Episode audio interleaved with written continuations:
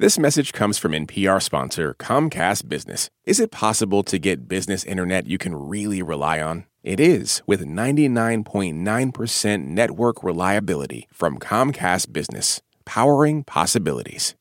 You're listening to Shortwave from NPR. Maddie Sofia here with NPR science reporter Rebecca Hersher. Hey, Becky. Hey. So you just got back from the Gulf Coast where you were covering Hurricane Laura. How was your trip? The hurricane damage was really bad. You know, a lot of people down there have lost their homes, which is hard to see. Yeah. And just to remind everybody, Laura was the one that hit the Texas-Louisiana border in August. You know, this storm is clearly roaring, and you're reaching that critical moment here. This now joins an elite group. It's in the top 10, a small elite group of the most dangerous hurricanes to ever make landfall into the U.S. Residents along the Gulf Coast are bracing for potential devastation. Hurricane Laura. And that area is so flat. It is so full of petrochemical facilities, too. There are these refineries, a lot of new natural gas infrastructure. There are chemical plants that manufacture all sorts of things like plastics and solvents. Actually, even the raw materials for PPE, a lot of them are manufactured down there, like rubber gloves and surgical masks. So what happened when the hurricane kind of hit all of that? A lot of them shut down, and when petrochemical facilities shut down, they usually release a lot of pollution, right? Stuff that can't safely sit in pipes, so it has to be either released or burned. And preliminary estimates just in Texas showed that more than 4 million extra pounds of pollution were released. That was actually before the storm even made landfall. Wow. But the reason I wanted to talk to you is because one chemical plant caught fire because of the storm. That is a look at I-10, which has now been shut down as these plumes of smoke emerged about an hour ago. The governor now is confirming this is a chemical fire. Hazmat and emergency crews responded to the inferno at Biolab in Lake Charles, which manufactures pool supplies. Okay, so we've talked about this on the show before. Didn't a chemical plant in Texas catch fire after another hurricane, Hurricane Harvey, a few years ago? Yes. And we talked about it on this very podcast because that fire in Texas started this totally new kind of legal battle, a climate change criminal lawsuit. And I have to say, so far, there is no indication that this most recent fire will lead to similar litigation. But with this really active hurricane season that we're having and the super hot water in the Gulf of Mexico helping to spawn these strong storms that had right for America's petrochemical centers, I thought it might be a good moment to revisit that story and the questions that it raises. So this episode, we're going to hear that story. It's a story that asks this question. Can companies and the people who work for them be held responsible, even sent to prison, for failing to adequately prepare for climate change? You're listening to Shortwave, the daily science podcast from NPR.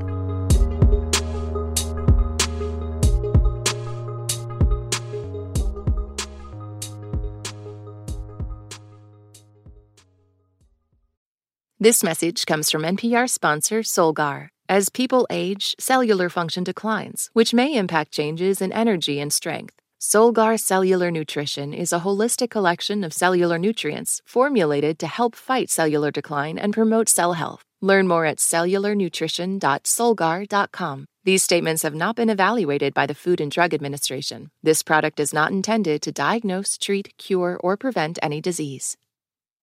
Support for this NPR podcast and the following message come from Amgen, a biotechnology pioneer leading the fight against the world's toughest diseases such as cancer, heart disease, asthma, and osteoporosis. In a new era of human health, Amgen continues to accelerate the pace of change, operating sustainably and drawing upon deep knowledge of science to push beyond what's known today. With each decade, they reliably deliver powerful new therapies to patients. Learn more at Amgen.com. Okay, Becky, take us back to the beginning of this story. So it's a story that happened in 2017 at a chemical plant near Houston, Texas, and it's when this major hurricane struck. We are coming on the air for breaking news. So this is Hurricane Harvey. Hurricane Harvey barreling into the Texas coastline as a Category 4 storm with 130-mile-an-hour winds. Yeah, I remember Harvey was kind of unique because it made landfall and then it just kind of stopped and sat on top of Texas, just dumping and dumping rain. Yeah, some places got as much as 60 inches of rain. There was a lot of flooding. Obviously, our primary layer of protection was our power supply. When the storm hit, we lost our primary power.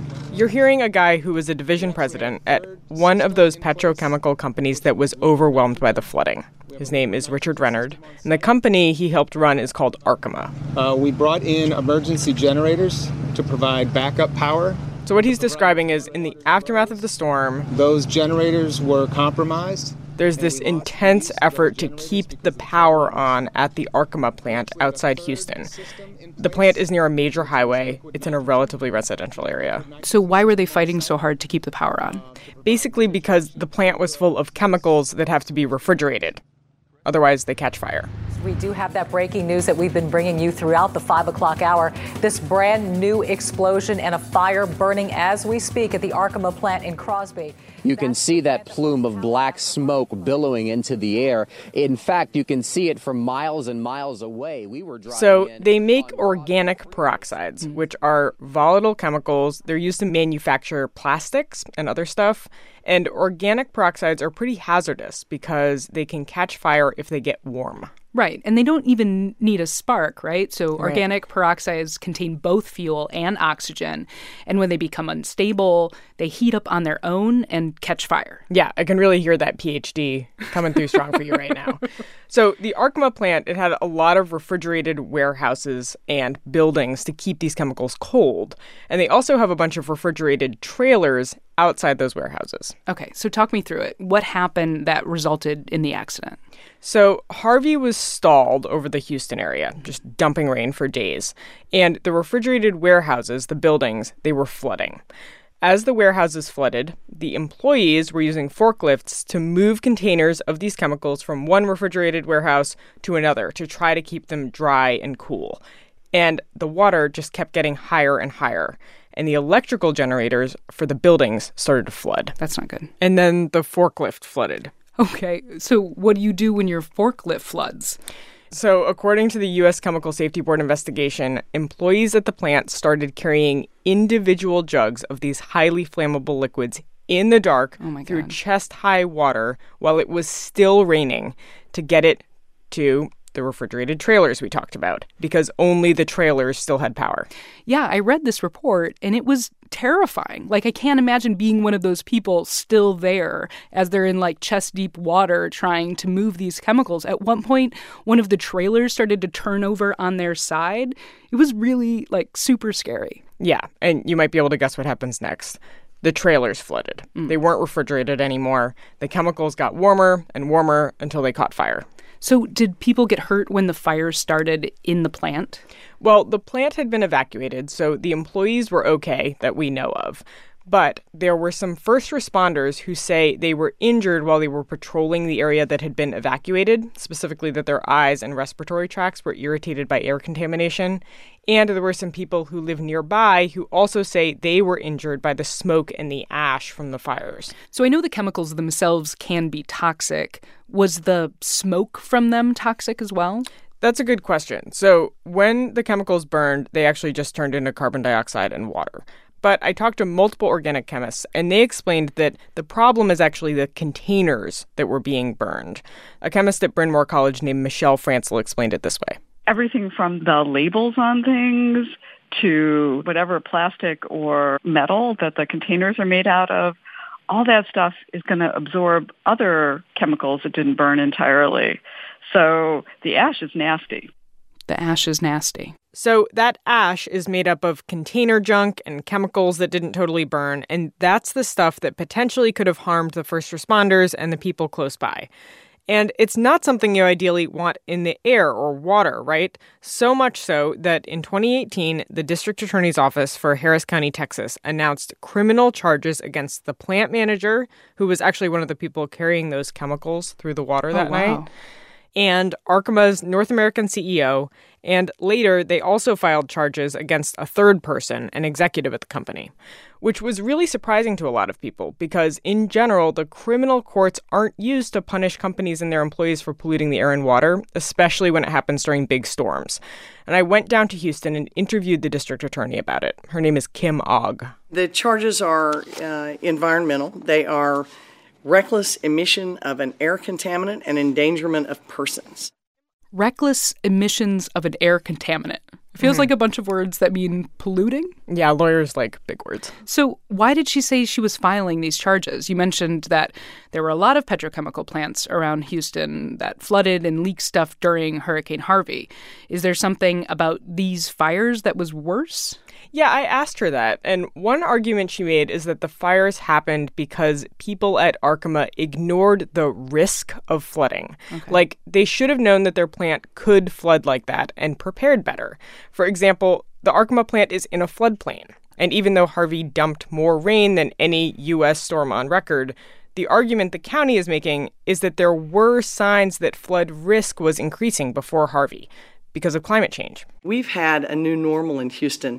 We've had three 500-year floods in just a short period of time. And it's true that flooding is getting more frequent and severe in Houston, as it is in many parts of the country. And it's something that climate models have been predicting for a long time, that extreme rain will get more likely as Earth gets hotter, including rain from hurricanes. So in this case, the county is basically arguing that the company had a responsibility to recognize that flood risk was increasing and do more to keep their chemicals from catching fire. So obviously the company doesn't agree, or they wouldn't be in the middle of a trial right now. What does the company say? So after the indictments were announced, I interviewed two of the lawyers representing Arkema and its employees. And one of them is pretty well known in Houston. He's been working for a really long time. His name is Rusty Hardin. Arkema did everything they were supposed to do here. Hardin says the company followed all the regulations it's required to follow. He seemed pretty galled that employees were facing criminal charges. Trying to find scapegoats and calling individuals felons? Are you kidding me? This is outrageous. It's morally, legally, ethically wrong. And the point he made is that if the current regulations for chemical companies in flood-prone areas aren't enough, then the regulations should be changed by legislatures, not by courts. And especially, he argues, not by criminal courts. Sometimes bad things happen that there's no crime, there's no responsibility. It's not anyone's fault. We need to look forward to the future and make sure that we are prepared for these kinds of things if this is going to be the new norm, and many think it is. Okay, so, Becky, what is at stake in this trial? If the county wins and the company loses, will that change how we think about climate change and the law? It could, actually, yeah. I talked to this guy, David Ullman. He's an environmental law professor at the University of Michigan. And one thing he said that I think is really interesting is that environmental laws and regulations are generally based on this underlying assumption that the future will look like the past. Today already, we expect companies to be prepared to handle what I might call ordinary rainfall. What climate change is going to do, among other things, is change our definition of what is ordinary rainfall. Another way to understand it in a legal context is that you can be held accountable and punished if you don't prepare for something you should have seen coming. It's the idea of foreseeability. So, if you know that climate change is happening, does that mean it's foreseeable and you should prepare for it? Yeah, that's the big question, exactly. And how foreseeable extreme weather is hinges, in part, on how businesses inform themselves about the climate science that's available to them, right? Yeah. I talked to an environmental lawyer at the Conservation Law Foundation, Elena Mihaly. That foreseeability isn't just a question of, did you personally know that this could happen? But it's really, what kind of maps were available to you? What kind of experts did you hire to inform yourself about this decision? What kind of modeling is available to you?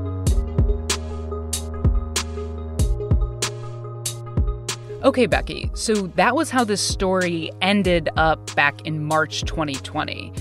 Where are we now? Because I'm guessing it's not completely resolved.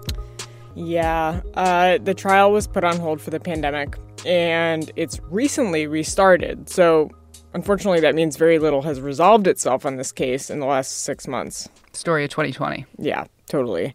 One development is that the state has actually dropped some of the charges. They told the judge they don't have enough evidence to prove that the company, quote, recklessly endangered public servants. But the other charges are still pending. And, you know, if anything, the interest in the outcome of the trial has only grown over time. And that goes back to these really active hurricane seasons that we keep having, including this one, right?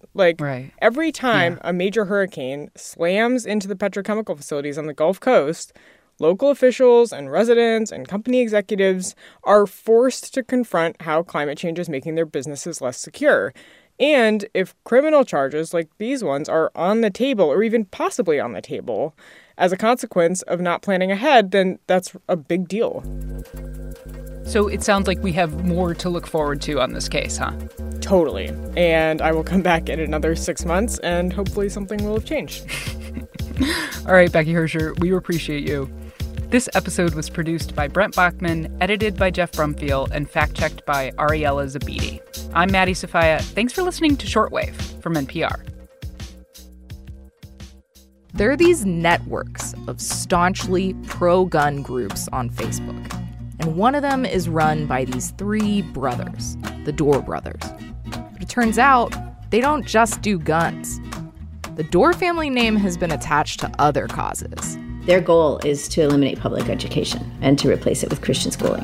The roots of the Dorr family on the No Compromise podcast from NPR. Support for this NPR podcast and the following message come from Easy Cater, committed to helping companies, from nonprofits to the Fortune 500, solve food for work. From ordering online for meetings and team lunches to managing food spend for your whole organization, Easy Cater can help you simplify your corporate catering needs. Over 100,000 restaurants nationwide, plus budgeting tools and payment by invoice. Learn more at EasyCater.com.